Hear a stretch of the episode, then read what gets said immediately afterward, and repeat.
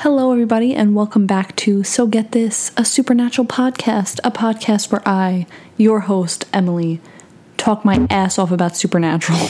welcome back. Welcome, welcome, welcome to the Big Blue House. Jumping right into it, today's episode is season one, episode seven. Yes, seven?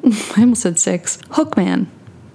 Hookman. Usually, when I find time to watch an episode and when I find time to record an episode are like different days because that's just how it lines up usually, like when it's convenient because it's, you know, over an hour out of my time for probably both because I have to pause it a couple times, you know, so it's, it, t- but today's is different, is the point of this. uh, I watched it this morning, so now it's like a lot fresher in my memory, and hopefully there won't be as many times during the episode where I'm like, I think this happened. And I wish I watched on the DVD because now I'm seeing it's next to the episode. There's a pair of scissors, which means that there's a um, unaired or extended scene on the episode. And now I really wish I wish I watched it with that because I'd like to know what that is. I don't remember what it is. It's been so long since I've watched the DVDs that I'm like I don't remember what the deleted scenes are. So, anyway, Hookman, it aired October 25th, 2005. It was written by John Shiban and directed by David Jackson. And the episode description on the DVD says In a quiet Iowa. I'm trying to I'm trying to hold this DVD box so steady cuz if you've heard previous episodes, you know that it just falls apart every time I breathe. So I'm trying to hold it steady, but also like trying to read it at the same time but also trying not to hit the mic. So this is like an issue. I should just start writing them down. Honestly. Uh, so the episode description it says in a quiet Iowa college town, a minister prays to protect his parish parishioners, children. I've never heard that word before. But another minister, a two century old madman with a hook for a hand, wants them terrified, slashed, and dead see, maybe it's because I've seen the episode like a million times and I knew that it was that the whole thing was connected to Lori and not her father. I feel like the description is like so misleading and makes us think that like the whole episode it, it makes it sound like the whole episode you're thinking of the Reverend, but he doesn't have that many lines in it. I feel like from the get go, you're supposed to see the connection to her and not him, really. I feel like if they showed more like ominous scenes of him, like looking at looking off or something or like had like weird music when he said something. You know what I mean? Like I feel like to throw us off and make us think that it's him. But like you don't think about it, or at least I don't think about it until they said, "Oh, it's the Reverend. It's connected to the Reverend." But maybe that's just because I've seen this too many times to see it any other way. So that's the DVD description. The Netflix one, however, the Netflix description says, "In a small town in Iowa, Sam and Dean encounter the infamous Hookman." A spirit who kills his victims with a shiny hook that serves as his hand. Okay.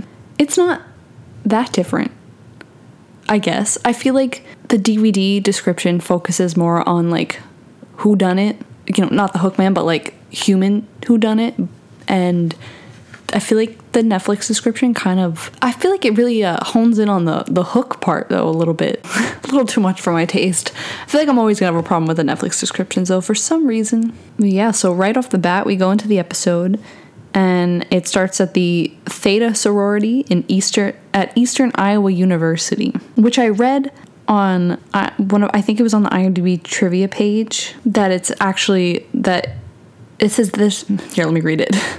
It says the show calls it Eastern Iowa University, but in reality it is Eastern Iowa Community College located in Davenport, Iowa. That's interesting. Okay, so it opens up on like a sorority house. And I remember right before I saw this episode, I was told this Hookman story in like a spooky story form.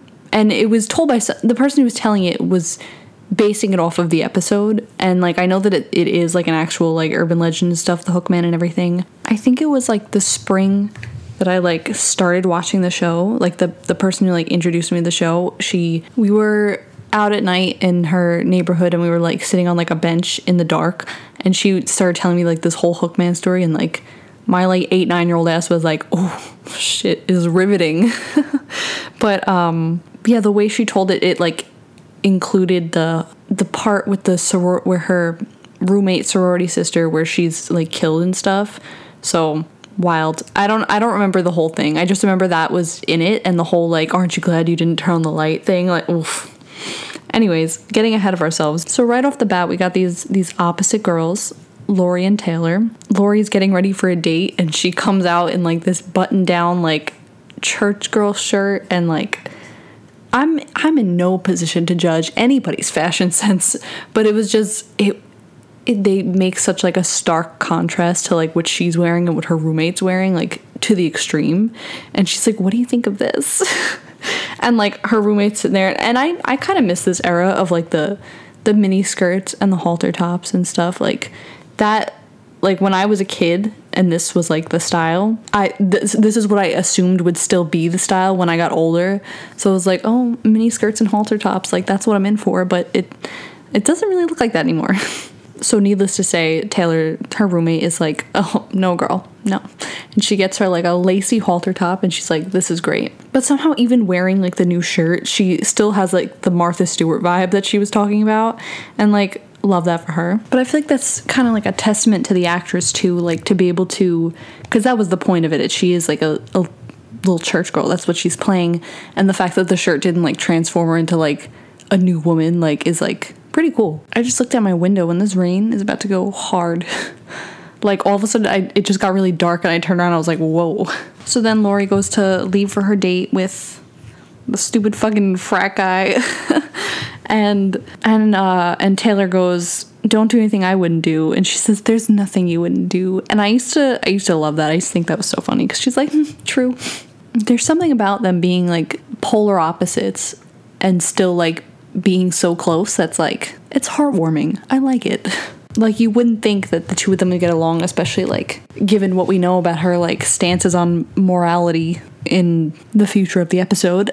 Um, so then we don't even get her getting in the car with him. All we see in the next shot is him pulling up under this creaky old bridge. He's trash. Cancelled. Guys, that's so that's so dumb. Also, that like the minute he pulled up under there, it immediately became the start to an SVU episode. Especially they started at like the sorority house. Like this feels like oh, this is a little Hudson University vibe going on. Her dad also calls while she's in the car about to make out with this dude and you know, we love the flip phone. Rip the flip phone. Rest in peace. You know, we miss her. So then they start like making out because she's like, because he's like, oh, we'll get to the party. And she's like, mm, okay.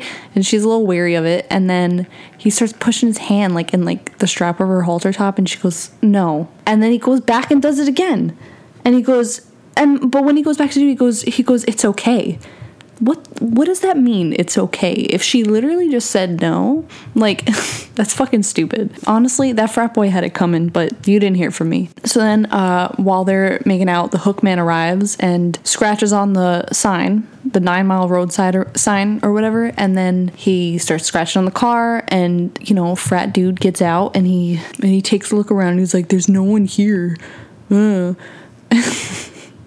and so she stays in the car and then the boyfriend dis- the boyfriend the frat boy disappears and there's still scratching and whatever and she's screaming she's scared whatever. And then she hears scratching on on the hood of the car on the roof of the car and she gets out and she goes to run away like just get out of there and she turns back and sees him hanging from either the bridge or from the tree he's hanging from something suspended upside down dead, deceased, and bleeding. And she screams, naturally, supernaturally. God, I fucking hate myself. But honestly, good looking out on the Hookman's part. He smelled his trash ass from a mile away. He knew. Hookman said he's canceled. so we cut to the Supernatural logo, a classic, and then we get Sam. Little, little babies. Sam is baby. My God, they're so young in this. And I, I I gotta mention it every fucking episode though because it always baffles me because literally, like, it's not that they're old now, but it's just so weird because they're like grown.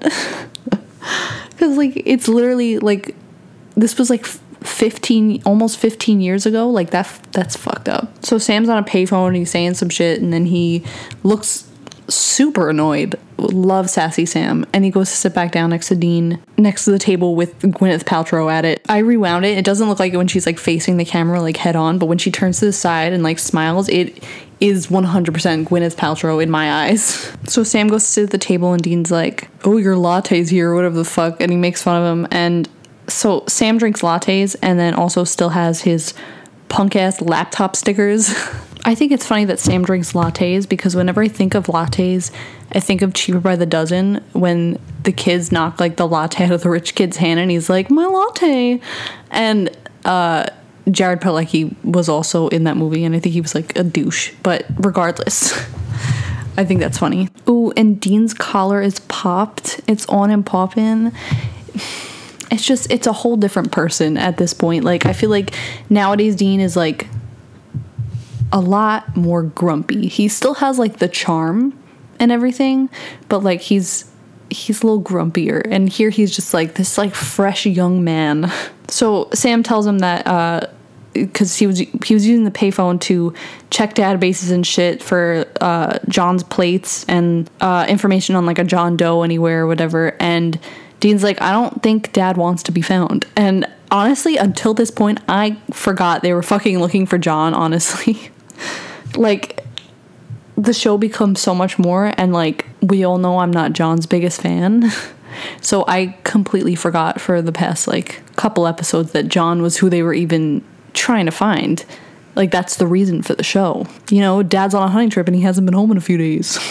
Dean slides him the laptop to show Sam an article or whatever because he's clearly not super interested in looking for John, which is funny that Sam's like getting really irritated not being able to find John because that's the reason for like their road trip or whatever and they just hunt along the way. But Dean who's like dad's soldier or whatever and he and he's the one who got Sam from school to go find John. He's the first one to be like, "Man, he doesn't want to be found." Anyways, here's a new case that I found. I just find that interesting, and I think that he really just wanted Sam back in his life. Because we all know he missed him. Especially after last episode, and he was like, You got to leave and have a life. Oh, speaking of last episode, I have since found out that the the devastating, traumatizing dog movie that I was talking about was called Eight Below. I said something about it not being, I was like, oh, not that Disney movie, Snow Dogs. I found out that Eight Below is a Disney movie, and I think that's so fucked up. How we literally watched dogs get murdered in that movie, and that's a kid's movie. Fucked up. I actually, while I was looking it up, I ended up finding a video of one of the dogs dying, and then like the other dogs laying on it and like it was really upsetting. I didn't have to click the video, but I did. The thumbnail just looks so sad. I needed I needed to cry over it for a minute. But anyways, Dean slides the laptop over to Sam and you could see behind the article, you could see um Sam's background and they kept it consistent cuz I think in like one of the first episodes, I want to say the first, but I could be wrong about that we see Sam's laptop and we see the background and everything. Actually, I think it was the second episode, and uh, and I think I made fun of it or some some stupid shit because that's just me. But it's this. I'm pretty sure it's the same background, so that's consistency. Love that for them. So he shows him the article which titled like "Mysterious Death of." Frat brother or something like that and like why do i feel like that's a headline i've heard before like in real life not even just in the show it's because it's like oh, mysteriously died. A, a drunken frat brother mysteriously died. Oh my god. Oh my god. Did y'all hear that fucking thunder? I just like shit myself. Anyways, another thing I thought was interesting because you know I love to nitpick on this show for no reason at all. Uh, the article titles like on the side of the of the article itself I thought some of them were kind of interesting. Public told to be alert, not panic. That's so vague, but like, wow. Her impact. Impose progressive taxes on private transport? Question mark. Police campaign to target unruly pedestrians. What are unruly pedestrians? Like just walking in the street and the police are like, "We've had enough. Get these out of here." Poorly lit areas are prone to crime. Now, I don't drive, but every time I'm in a car with my dad, he's like, we need to park under a light. It's not safe without a light over you. So, you know, I get it. No picnic, but a school that's lots of fun. What does that mean? environmentalists eye middle class in recycling drive. They're like, we see you. We got our eye on you. So, of course, Sam's like skeptical about it. He's like, this doesn't sound like our thing at all. It just sounds like a murder. Even though in the article, like, it specifically states that the girl, Lori, which they redacted her name from it, they they said that she she's no help basically because because all she said was like I the attacker was invisible. I didn't see shit. I didn't see shit. She's covering for somebody. Sam's like, "Oh, what if it's not our kind of case or whatever?" And and Dean says, "But what if it is?" And honestly, that's like the basis of all their cases. But they're always right. I'd love to see a a really a dumb filler episode where it ends up that they're not right and the episode is just them being trying to find things wrong with the case, but it's really just like a regular like human thing going on. I say I'd love to see that, but we don't have time for filler episodes in season 15, guys. Please don't do that. I'd read a fan fiction on that though. Mm, I would. There probably are some. Now would be a good time to tell you to link it my way. My Twitter is at so get this pod. Tweet me all your fanfics. These in between scenes of just like the car driving around and the music blaring, like my dad used to live for that. Like when he the random times he would watch it, like in the earlier seasons with us, he would he would be watching he'd be interested and then these parts would come up and he'd like start like nodding and he's like wow great song man. This is great. Love that. I think my favorite thing from this fucking episode has to be when they pull up at the frat house and there's a frat guy outside eating a banana while fixing his car. I fucking lost it. I was like what is he doing? And like his outfit he's wearing like I don't even know how to describe what he's wearing. Somewhat of a tracksuit, but not really. Like it almost looks like a varsity jacket, but like not. I don't I don't know how to explain it. It's a strange outfit and he's a strange man. He's a mystery man. I don't know who the fuck this is, but it was so weird. He literally has like a screwdriver in the car and he's just chomping on a banana at the same time. So they pull up and Sam's like, "Oh, why are we here again?" And Dean's like, "The victim lived here." And like fucking duh. Like, what did he think that like Dean wanted to join a frat? Like, why else would they be there? the whole headline says frat guy was killed for being the college boy, smart boy Sammy. I just just put two and two together. I mean, so they get out and approach uh, Banana Guy and his and another guy, I guess. I don't know. And the way Dean like checks out the car, like he checks out the car like it's like a woman standing in front of him, and I'm not gonna lie, it's kind of hot. Next, he he says something like nice car or whatever, but like the look on his face, it's like wow, this is uh he's like the guy he's like the guy on My Strange Addiction that like fucks his car or something. That's fucked up. Anyways, my lights are literally flickering right now. Jesus Christ. Oh my god, my fucking Wi-Fi just went out. the lights are still flickering. I'm upset. So they ask who they are, and, and Dean says that they're uh, transfer frat brothers from Ohio. And honestly, I'm fucking done. The fact that they could that they're young enough to pass as frats is so cool. Like now they would literally like they have so many options in the first like couple seasons and it's I never really realized how that was, but now in like the new seasons just FBI is like the automatic like disguise they have cuz what are they gonna do 40 year old men being like yeah we're your frat brothers. What's up dude? So they go upstairs to the guy that's like painting his body purple or whatever and uh oh my god it's the girl from willy wonka. And he asks sam to paint his back or whatever the fuck and you know they start like talking to him. Like oh we heard uh one of your buddies just died and he and he was like yeah rich was a good guy and like hmm I don't know, bud. This whole this whole frat scene literally feels like an SVU episode where they're like, he's a he's a great guy or whatever. I don't know what he could have done wrong, and like, dude's like a literal like rapist. Not that Rich is, but like he gave me predatory vibes, and I'm not into it. So then he he tells them about uh, the girlfriend Lori that he was with. Girlfriend, I, I think it was just a date. I don't think they were together or anything.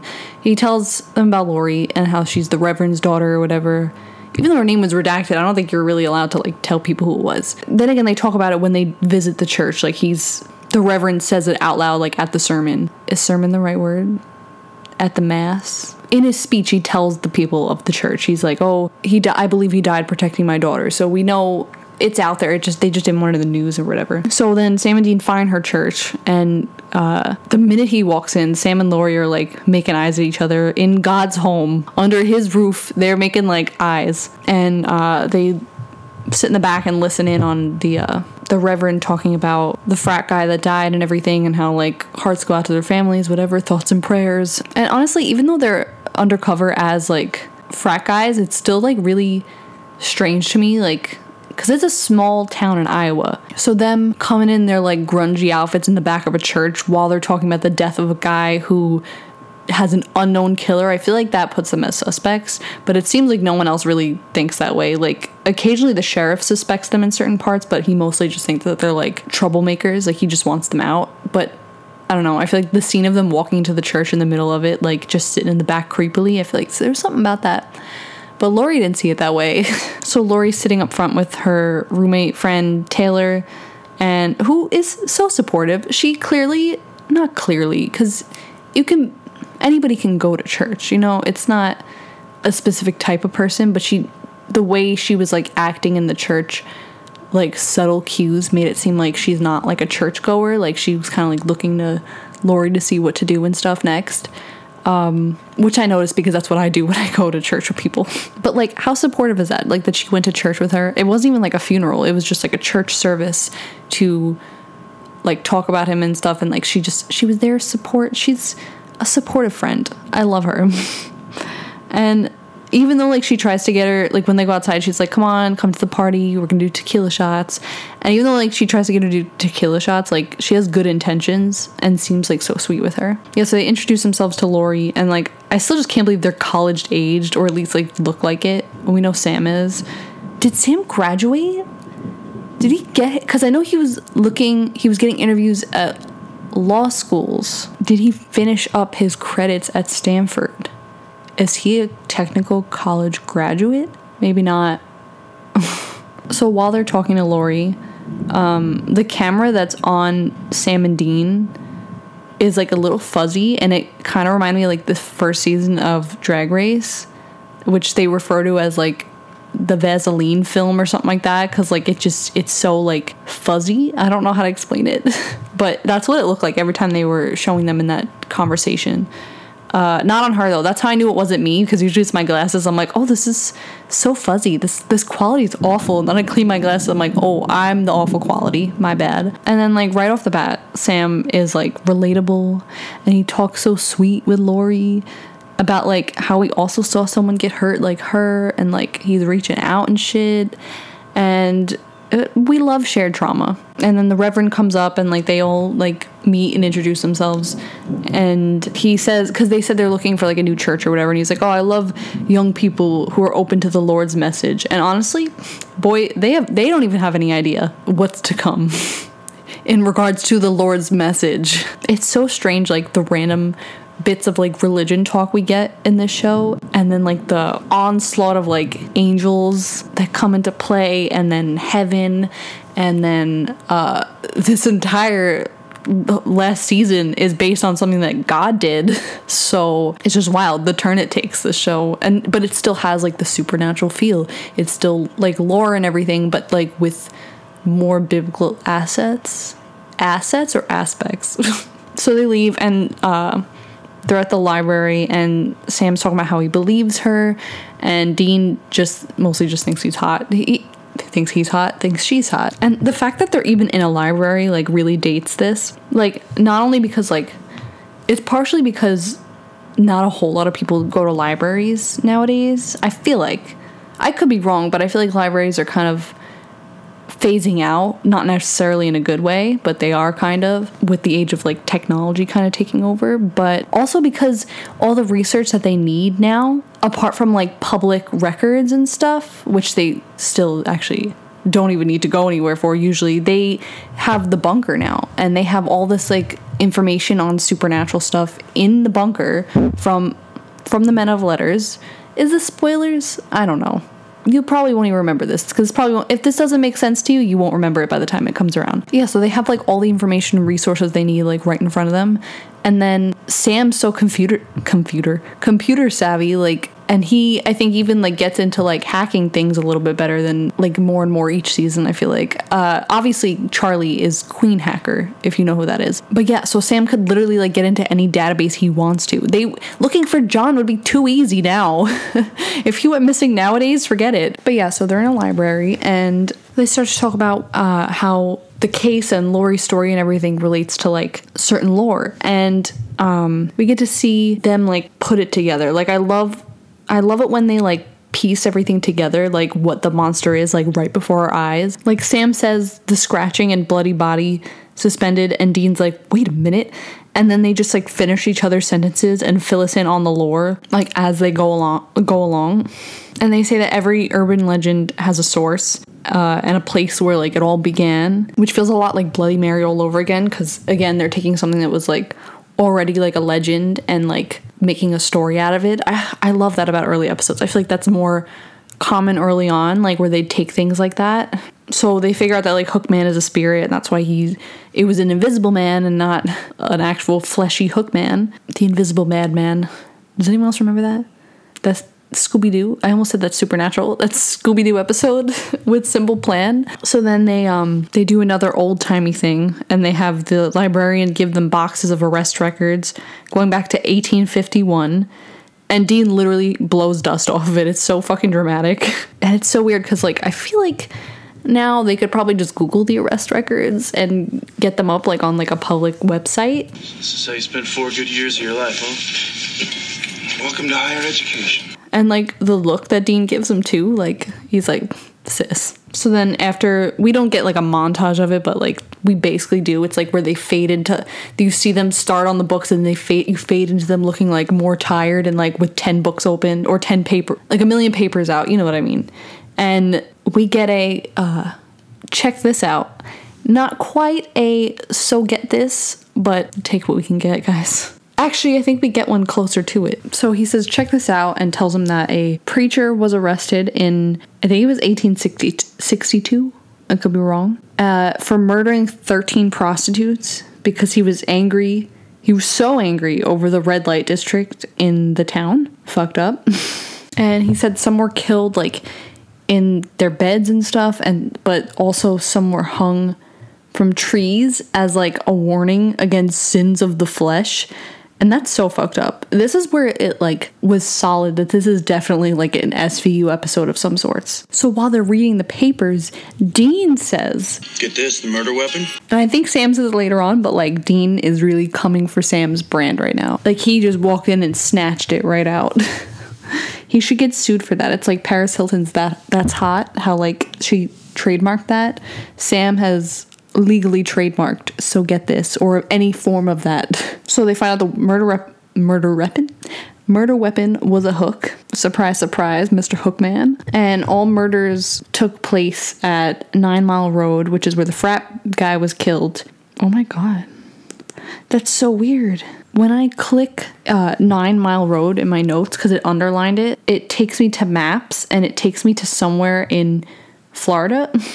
which is weird because this episode's in Iowa, even though, like, I don't know if Nine Mile Road was like a real part of the episode, like a real aspect of the episode, but I just thought that was really weird that it just took me there. I was not expecting that. I think it was in like Hialeah or something like that. I've never been there. So at the end of the scene, while they're like piecing things together, Dean says, Nice job, Dr. Venkman. And I forgot how often like they would just throw around pop culture references in like this format, like how it's literally just like calling each other by like the name of something. Also, a side note, I had to Google Venkman when he said it and found because I didn't. I'm not super familiar with Ghostbusters. Like I know general ideas of it.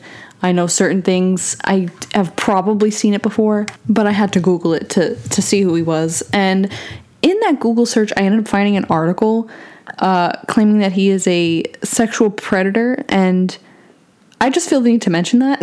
like the whole article is literally talking about how he he brings like syringes with tranquilizers in them on dates and he's like very predatory in the movie and like when I first googled it everyone's like oh I love Dr. Venkman like it's like he seems like a lovable character but uh wait in Stranger Things when they dressed up as the Ghostbusters characters didn't they didn't Mike and Lucas have a whole argument over who's Venkman.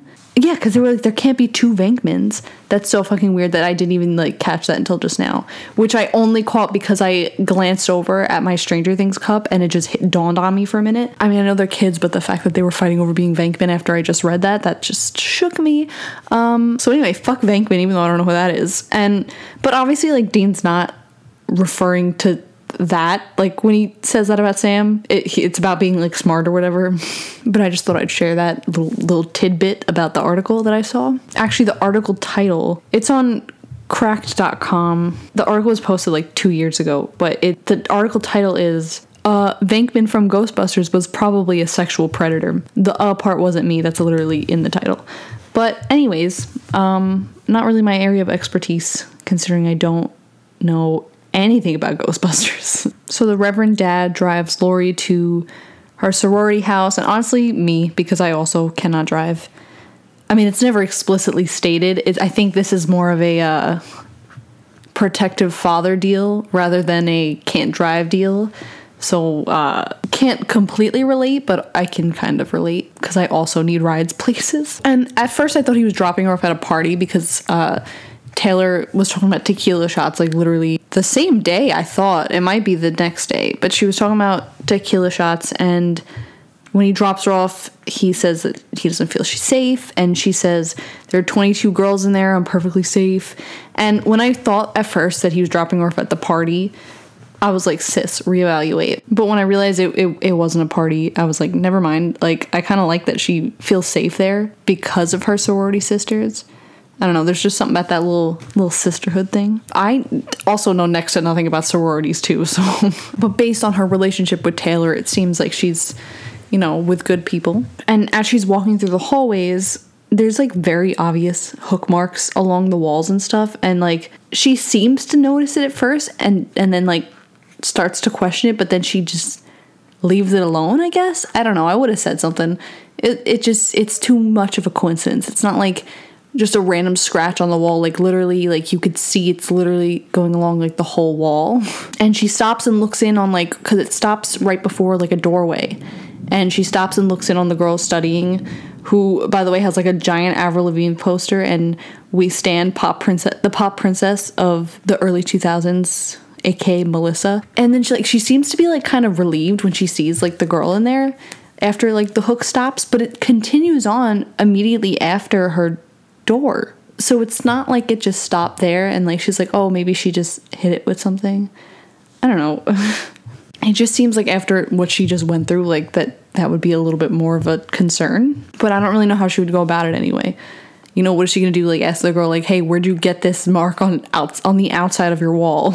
And then she gets her dorm and goes to like the bathroom whatever, but she goes to put the light on and but she sees that Taylor's sleeping so she leaves it off. As she walks in we get like a shot of her door and I think it's really cute like the little the little sign on the on the door with uh their names on it and like little post-its. And like it made me really sad knowing like what's about to happen cuz like I don't know. I see people that I know like go away to college and like they get so excited writing their and their roommate's name on like the door. And like I know it's like a really fun experience. And the fact that we well at least I knew because I'd seen this knowing that Taylor's literally about to fucking die it kind of was fucked up like seeing like oh cute Taylor and Lori. So then the boys are checking out Nine Mile Road while her friend's about to get butchered. Nice. And this is where they introduce the rock salt bullets. I love seeing like the introduction of things that you just like come to know as like second nature in the show. Like they don't take the time to explain anything anymore. And I like watching it now. Like watching this back, it's funny how they have to explain certain things that are just like staples in the show now. Like literally hands him the rock salt bullets and Sam goes Sam says salt being a spirit deterrent and it's so funny cuz they have to like explain everything to the audience in like every episode. And nowadays we just know, but they do it so like conversationally here. He says it won't kill him, but it'll slow him down. It, it was apparently something that, that Dean and John like worked out on their own or whatever while Sam was away. And so and then Dean says you don't have to be a college graduate to be a genius. Love that. and I like that we get to see that like Dean is a genius even though they always like downplay him as like the dumb one at first cuz like Sam's like the college boy or whatever, but Dean's just as smart just in different ways. So then they hear noises in the woods and they almost shoot the sheriff, but not the deputy. And then Lori goes to bed with the hook man behind her door. She gets she comes out of the bathroom and lays down in her bed and they zoom in behind the door, which knowing that he was there, I was able to see like his like dusty ass clothes like behind the door before they zoomed in. But you know, couldn't be me. like I am so paranoid. I am always checking my shit before I go to bed. Like I check the closet. I check the I check for like paranoid spooky reasons, but I also check because like I've probably mentioned before, I I have a thing with like bugs and lizards and shit. And like I've had some shit happen. And so sometimes when I'm going to bed, I'm like I like look over, I'm like, what's that in the corner? And like I have to investigate for a minute and then I go to bed. God, speaking of which, I am thoroughly dreading this next episode. the next episode is bugs. And when I say I'm dreading it, I mean I'm highly considering just not even doing it because it involves me sitting there analyzing this episode that I don't even want to watch. like I hate it. I think I've only seen it at least once and maybe twice, but every time I've rewatched this show, I've always always skipped it. Even when I was watching on the DVD, I would cuz I would always click play all on the DVDs and with this disc i would have to do it like one episode at a time because i didn't want this to i didn't want it to play it's like the last episode on the disc and I don't want to watch it. and then I have to analyze it and then I have to sit here and talk about it. I just fucking hate the episode. And then you guys have to sit there and listen to me talk about bugs the whole time. For the most part, I'm gonna try to stay away from the bugs and, and maybe try to focus more on like the lore of it all. Cause I remember there being a lot of reasons why the bugs were doing stuff. Like it's not like the bugs are the supernatural beings themselves. Doesn't it have to do with like some kind of spirit thing? You, you can clock me on this. Actually, I'll clock me on this next episode when I get to it if I'm wrong. But I could have sworn there was something to do with like a like Native American like burial grounds because I remember there being like a whole new town being built, and they I think they built it on something. Little poltergeist action. so yeah, then then Lori wakes up to the blood on the floor, the puddle dripping from her roommate. And poor Taylor, like, she probably didn't even have a chance to scream. Like, she was sleeping, but her eyes are open. So, you know, she like felt it and like woke up and stuff. But this was the part that was in like the scary story that I heard. She said that she came in and then uh, she didn't check she didn't turn on the light and she and she left it there she left it off and then she went to bed and woke up to that in the story that was told to me i think the roommate was already dead and so when she didn't turn on the light she was avoiding she didn't she didn't see her but she was already dead i don't know but uh clearly that was not the case here because when she came in taylor like rolled over or whatever so she was alive and everything and also, she would have seen that on the wall. Which, by the way, it said on the wall, Aren't you glad you didn't turn on the light? Also, he carves the symbol too at the bottom. And it's like, is he trying to be like found out? You know? It's like in Home Alone. It's like, it's like, it's our calling card. We're the wet bandits. But like using the calling card also puts people on your tail, does it not? like when they finally arrest them at the end of Home Alone, they're like, yeah, thanks to your uh, stupid wet bandit thing, like now we know every house you've hit in the neighborhood. and thanks to this, someone could clearly research that symbol and be like, oh, yo, is this guy? Even though, like, even though that wouldn't have happened. Sam and Dean did it though. They did that, sweetie.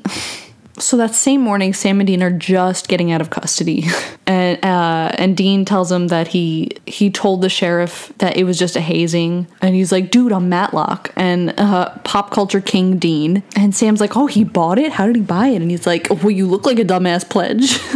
if they had normal lives, like quote unquote normal, like the classic like like they grow up and go off to college, like that type of thing. I think Sam would still be like doing what he was doing and like being the little straight A boy, which they talk about in later in the episode, like not a party guy. But I feel like Dean, if it was like part of like the family plan or whatever, like you know when like parents just send their kids to college even though they are not college kids. I don't know how to explain that, but he, I feel like he would be the type to join a frat, especially since he gets so jazzed up about the fucking frat party they go to. But they leave without the guns, which had the rock salt bullets in them, so I don't really know how they get that back because they literally walk out without them. And I know that the police must have taken them. But as they're leaving, the cops run out after them. And then they follow them to the scene, which they pull up to to see poor Lori. Which, of course, as they're pulling up, Sam and Lori make eyes again. And the Reverend's like begging to take her home, which they let him do. But she needs to be able to like come down for questioning and stuff. But she's like for sure a suspect at this point. Like, there should there shouldn't I know she didn't do it and like I feel bad for her, but there shouldn't be any other suspects because she literally was at both scenes alone with the victims. So Sam and Dean go around back to investigate and they literally like hop up up like the side part like by the grass. Like they literally like hop into the grass and then uh up to the building and stuff. And i don't like how are how are there no cops on the other side of the building? Like how were they able to sneak in through the back and then into the window and then somehow into her dorm? I don't know. It just doesn't seem very secure especially for a murder crime scene. It doesn't seem very closed off. Especially for such a gruesome murder you think you wouldn't want anybody in there. I don't know. And on their way up they're they're talking about it and they're confused about like the location of this incident. But it's never that simple. There's always a missing puzzle piece in every episode. Otherwise it wouldn't be that interesting. Like if they just like knew from the get-go this is what it'd be a five minute episode. Oh my god. And then dean looks over and he's like Dude, sorority girls. Think we'll see a naked pillow fight? Nah. but the change in tone from like serious hunter dean to like childish dean, childish dean is just so great. It's so iconic. And then he goes just right back like to normal and then like pushes sam up and like gets in there with like a serious face on. The shots of sam climbing the building is parkour. And then he just like slides through the window so slick and dean's like oh sorry. Stealthy like a ninja. Is dean steve harrington from stranger things? You know what I'm not opposed to this. There's a poster in like in their room when they enter it, which no one's watching the crime scene. Like they watch like a, a cop leave, but like no one's standing guard on like this bloody gruesome fucking murder scene. But there's a poster in their room that says like Gob, and I thought it was Job from Arrested Development for a second. And I was like, no, that looks like a band poster. And I'm probably gonna get clocked for that because that's probably someone like popular that I'm supposed to know. And like they they look disturbed at the scene, but they also like don't seem too surprised with like the message and like the the way everything was done. They're like, "Oh, it's classic Hookman. It's straight out of the legend." And then uh, Dean says that it's definitely a spirit, and he like taps his nose real quick. He says, and then Sam I think says he's never smelled ozone so strong before. What's I should have googled this. What is ozone? Is that like how when they smell the sulfur and they know that it's like a demon or spirit? Is that the same thing? I'm gonna assume it is. The Samulet is so prominent in every scene. Like it always catches my eye. Like it just stands out on his chest because he's always wearing like plain shirts and it just pops out. And I feel like it, at the time watching it, it wasn't, it didn't draw my eye as much, or anyone's probably really, but rewatching it, I'm like, it's the Samulet. So every scene, I'm like, oh my god, there it is. Oh my god, there it is. As you can tell by every episode, I have to go on about it for a couple minutes. So the symbol on the wall is the same as the one on the hook. So they know that it is the the preacher guy, Jacob Karns. And they're like, oh, we finna salt and burn the body. But then they find out it's an unmarked grave, and it's like, wow, how fucking convenient is that? How convenient is that? Wow, how convenient is fucking that? So now they know for sure that it's him doing it, but they don't know where or why it's happening or where it's gonna happen. Like they're confirmed on the who, but the what, where, and why is a little. Dean thinks that Lori's got to do with it, but he sounds more like accusatory than anything. Like he sounds like she did something. Oh, and then we get to the college party where Dean's just so fucking excited, so razzle dazzled at this shit. He's he's here for it. Or I feel like if Dean didn't go off to college and Sam did, Dean would go visit Sam on like weekends be like, hey, brother, and then just like hit up all the college parties. like without Sam, though. And then Sam says this wasn't really my college experience and love that mood. Dean calls him a geek and we love the brotherly banter. So Sammy did his little his little research and found out that in the 1930s and the 1960s, people of religion who openly preached against immorality were convicted of murders that they didn't commit, and they claim they all claim it was like some invisible man, the invisible madman. Uh, and Sam said, "Get this," and I fucking gasped. I was like, "Oh, he said it." Killings carried out, get this, with a sharp instrument. But they think the Reverend is summoning the spirit to protect his daughter because all those other people were protecting the people of the town from immorality, and he seems to be wanting to protect his daughter from it. But then they also talk about how a poltergeist could haunt a person instead of a place. So if the spirit were to like latch itself onto the reverend, it would like feed off of his oppressed emotions and shit and he could be like completely unaware of it. So they're willing to believe that like if it's tied to the reverend that he might not know what he's doing. But when he, but when Dean thinks that Lori did it, he's like this fucking bitch. but regardless, we know it ain't him. We know it's not the reverend. We've been here. So Sam goes to go make sure Lori's okay and Dean but Dean wants to stay and party so bad. but he's to go find the grave, the unmarked grave. And then he finds it because it had the symbol on it. I when I think unmarked grave, I think of like a blank grave.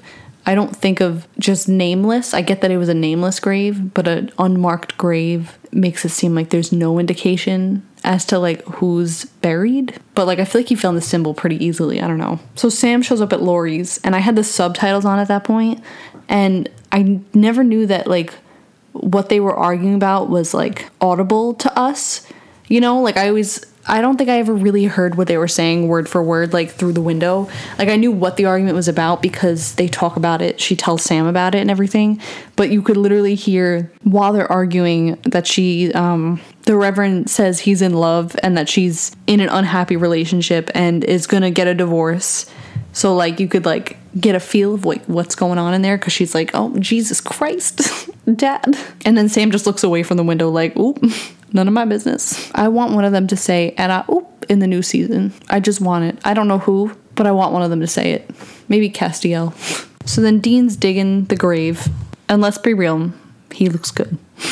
It's like the movie Holes. dig it, uh, uh, uh, dig it. And Dean says, next time I get to watch the cute girl's house. But he looks like a pretty type of rugged, you know what I mean? Either way, Lori goes out to Sam once they're done fighting. But like, look, he is a strange man that you just met. And like, I know he's like a sweetie, but girl, you gotta be a little more cautious here because, especially since he's literally outside our house at this hour, like it's clearly late at night. He says he was worried, which is which is cute. Like we know Sam, I know he's not a danger, but this girl doesn't. If I saw a man that I just met outside my house and she says it's cool, I already called the cops, and like I know she's joking, but at least she she she sees it too. She sees the oddness of it, and then she also tells him to run away from her because he's so sweet and like people keep dying around her because she's cursed or whatever. And like literally this is foreshadowing Sam's entire future with women. I mean like he says, I think I know how you feel because he's obviously referring to Jess, but like oh buddy, you got a big storm coming. Like he thinks he gets it now, but he really really has it coming. I actually it reminds me of that post I just saw recently come up again where it says someone goes uh it was on Tumblr, I think. Kind of want to get laid, kind of want to die, and someone goes just sleep with Sam Winchester. Fuck. Also, side note, every time I write Dean in my notes in my phone, like 9 out of 10 times it autocorrects to dead. So, a lot of the time, like a lot in this note specifically just says dead instead of Dean. So, it says dead is burning the bones. but like why? Why does autocorrect think that I meant dead? Don't answer that. When he when he first uh cuz when he's digging when he first like breaks through the box, he says hello preacher and then when he burns him, like while he's burning him, he says goodbye, preacher. A little parallel. Uh, Lori says that no one will talk to her, and her dad tells her to just pray because you know thoughts and prayers are how you get things done. But it's kind of coming out that like she's actually the judgy preacher girl that it's not him like i like i could you could see sam connecting the dots too like in his eyes because the way she starts talking about like immorality and stuff like when she starts talking about her dad and she gets very like righteous about it and like you kind of see him be like oh. But i don't think he comes to the conclusion until like it actually like is confirmed which is when uh the hookman stabs the dad. Like immediately after she kisses sam and like gives him like an awkward kind of hug. But then the dad's like oh come inside. Like he didn't even say it like mean. Like i feel like he could have been like listen ho Not that she's a hoe. Not that there's anything wrong with being a hoe, but I feel like he they could have played it that way where he's like the mean reverend, but he's just like come inside. Like he like just wants to talk it out or whatever because he knows she's pissed that he's having an affair with a married woman. And like I can't say I wouldn't be pissed. I get where he's coming from because he talks about how the woman is supposedly in like an unhappy marriage and stuff, but like I also would be pissed as the daughter if my dad did that and like I knew the kids and everything, like I'd be really fucking weirded out. But uh so then like she tells him to go away or whatever and the hookman comes out and stabs the dad. So I don't think Sam realized the extent like I don't think all the, do- the dots were connected until that happened and then he's like oh shit it is it is Lori. so then he goes up there with the rock salt gun and saves the dad. I think he just ends up in the hospital, which is strange because there's on the IMDb page it says um under uh trivia it says body count 3 but I would assume body count means like dead bodies. So, but I thought that he lived, and the only bodies I can think of are Rich and Taylor. But does he count? And but also did he die at the end? I don't know. I don't think he died. So then Sam's at the hospital answering questions for the sheriff while Lori's like in the hospital room with her dad. And the sheriff she seems this sheriff seems pretty chill, like compared to other like authority figures and cops and stuff that deal with Sam and Dean in other episodes. Like a lot of them end up like kind of douchey because they either did something wrong or because Sam and Dean are causing a disturbance in their town. Regardless, cops don't really like Sam and Dean, and this one doesn't seem to like them, but he seems like kind of generous with them in a way. And then we hear Dean come in and try to get to Sam from like the other side of the hospital. Uh, but there's like security there, and he's like, "That's my brother," and he just yells, "Hey, brother!" Which honestly, it's it's Buster Bluth. we were just talking about Arrested Development. Hey, brother. Hey, brother. Now, Sam and Dean are confused because he torched the body and they're like, the fuck? And but they also know that it's latching itself onto Lori and not the Reverend because he wouldn't just have himself killed. Especially since he doesn't seem to really see the quote unquote immorality of like his relationship with this woman. She's the one that has a problem with it and not him. He seems to be pretty understanding about it, but like she's the one with the issue. So they know that it's latching onto Lori and because she's like conflicted because she was raised to believe that you get punished for doing something wrong and like you could tell she's so conflicted because like she loves these people obviously but like she still has this part of her that like this judgmental like religious aspect of her but i feel like this could really open up like a conversation on like the fucked up aspects of religion. Like I personally respect, you know, different religions and people in religions, people who believe in certain religions and people who who don't believe in any religion. I feel like all of them are valid in their own ways. There obviously are certain extremes in a lot of different religions that are harmful to other people, and that's the issue I have with religion, regardless of my views. but overall I respect like people's need for religion and their belief in religion. But I feel like this really shows like how fucked up certain things could be. Like she's this girl, we see a little bit more of it in a minute, like how she feels kind of like brainwashed in a way. Like, again, this is like the extreme side of religion.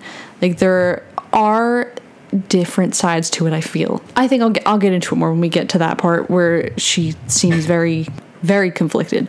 But either way, um, so there was no hook to burn in the casket that Dean dug up so it was the murder weapon, but it was also like a part of him essentially, because you know he had no fucking hand, uh, and it was like then like a source of power and how he's like staying alive and stuff.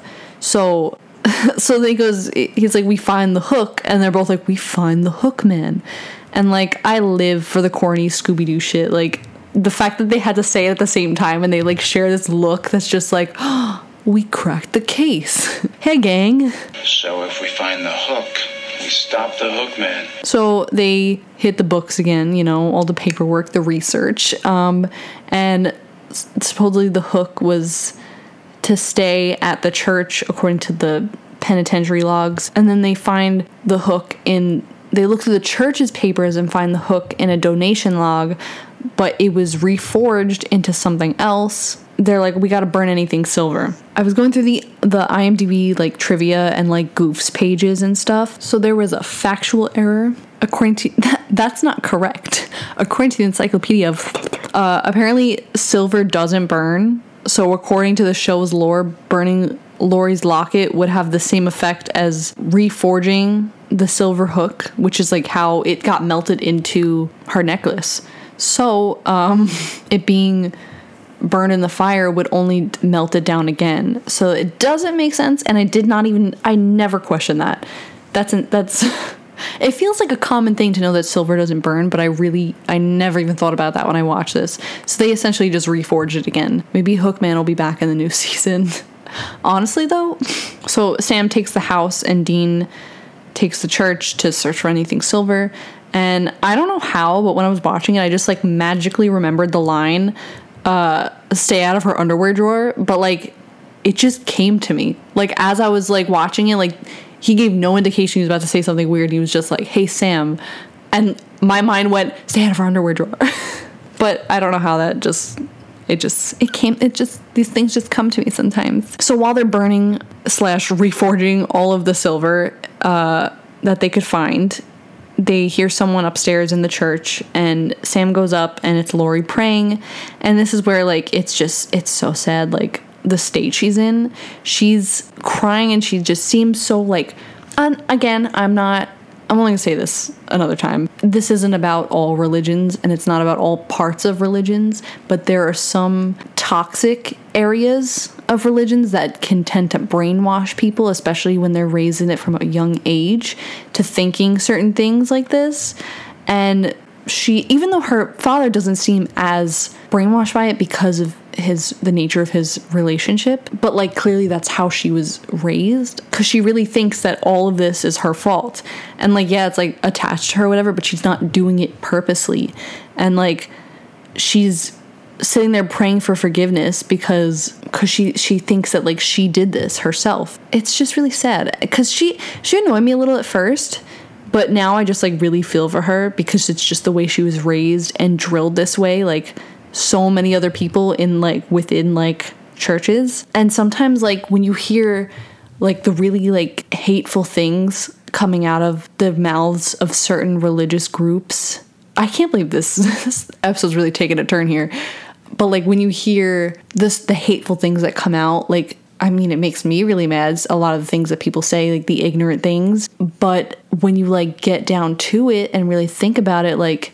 it's so fucked up that like they were raised in like this fearful way to like be afraid that people are gonna quote unquote sin in these ways that aren't really sins, but like that they feel like they need to save people. And I learned this recently because I, I fell down like a hole of like video, like religious videos online, uh, where people were just saying like awful things, but they also had like this like look in their eyes that was just very like they felt like it felt like they were trapped in this like they just don't know any better and like for some people they know better but some people they just don't know any better and i feel that with this because like she clearly had this like internal conflict within her that where she loves these people. I mean i don't think she loved rich but um who could?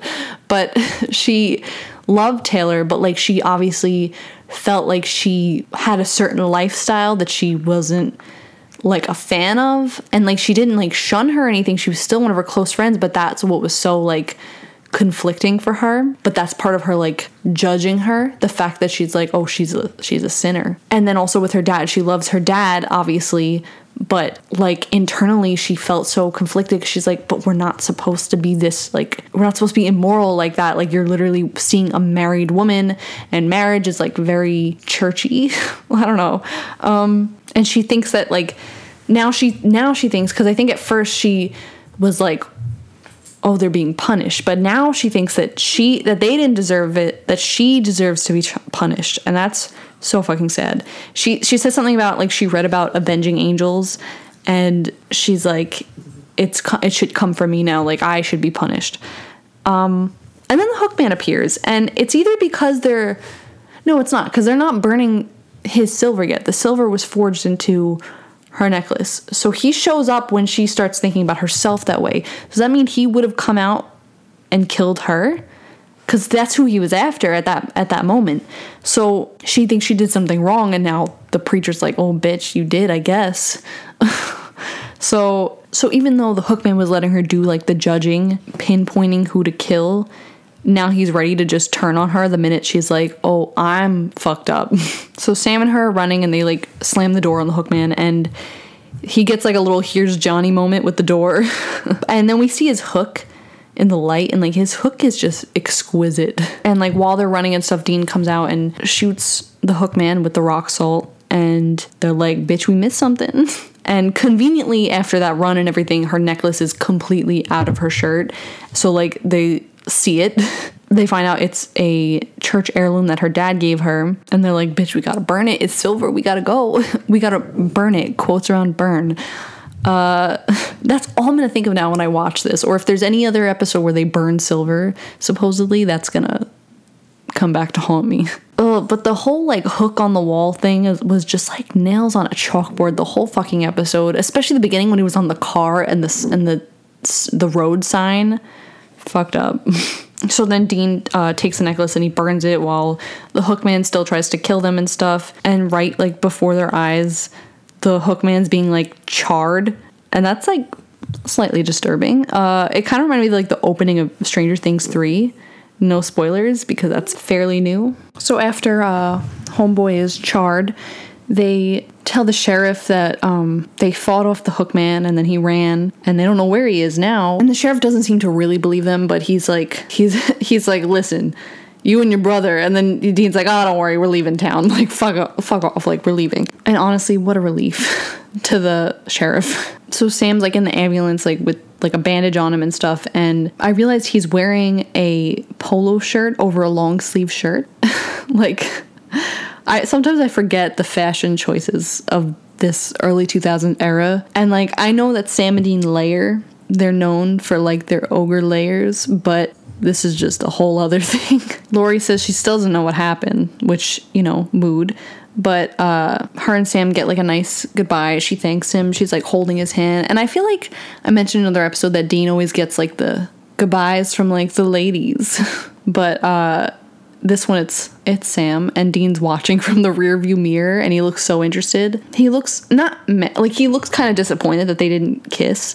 And like then Sam gets in the car and like I'm like, oh, I'm like I'm ready for him to be like, oh, you didn't fucking kiss her, and he goes, we could stay, and like I literally almost started crying because like he. Like we all know he wants to find the dad and he wants to hunt. He doesn't want to like do anything else. And like the fact that he's willing to literally like stay in a town so that Sam could like hang out with this girl a little longer is just but yeah, then we get the the Impala ending and I love them. It's it's so nostalgic. Like I kind of want the show to end with them driving off in baby, but I don't think that's going to happen. I honestly kind of think they're going to die cuz I don't see any other way out of it out of not like the plot of it cuz you know no spoilers, but I don't see any other way out of the show, like the life that they live, you know? But that's just me. I feel like they're they might die. again. So that's the episode. There's so there were so many tangents to go on with that one, but uh, uh, IMDb was a little not much for me, you know. Uh, the girl who played Lori was played by Jane McGregor, and she looks so familiar. And again, it's probably from this, but I I thought it was kind of funny. She was in the Poltergeist. I forget who she played, but she was in the Poltergeist, and they mentioned a poltergeist in this, so I was like, mm, that's kind of funny. The guy who played Rich, uh, his name is Brian Skala, and he played literally he played his character name on Gilmore Girls was Dean's friend and Dean is uh, Sam. It's Jared Padalecki. So I thought that was interesting. And this took place like right after that, or right after his like run on the show. You wouldn't know this from editing, but I have taken several pee breaks during this episode. Anthony J. Sacco or Sacho, I am unsure. It says actor uncredited at the bottom of the IMDb page for the cast, but he his profile picture is I guess him on The Walking Dead as a zombie, but he supposedly did stunts for Supernatural from 2005 to 2013, and he did stunts on Charmed from 1998 to 2008, which I think is the whole run of the show. And he plays like, oh yeah, it says he plays a walker, which I guess is a zombie in The Walking Dead for seven years. Oh, and he was in Fantastic Beasts. He's in like a lot of things. But he's literally known for like his stunts and stuff. And uh, Godzilla in Godzilla 2000, I don't know, in 1999. Um, but yeah, there wasn't much else to tell. I think uh, Dan Butler, who played Reverend Sorensen, was in like a few things, but none that I was super familiar with. He was in a lot of things actually, but none that I was familiar with.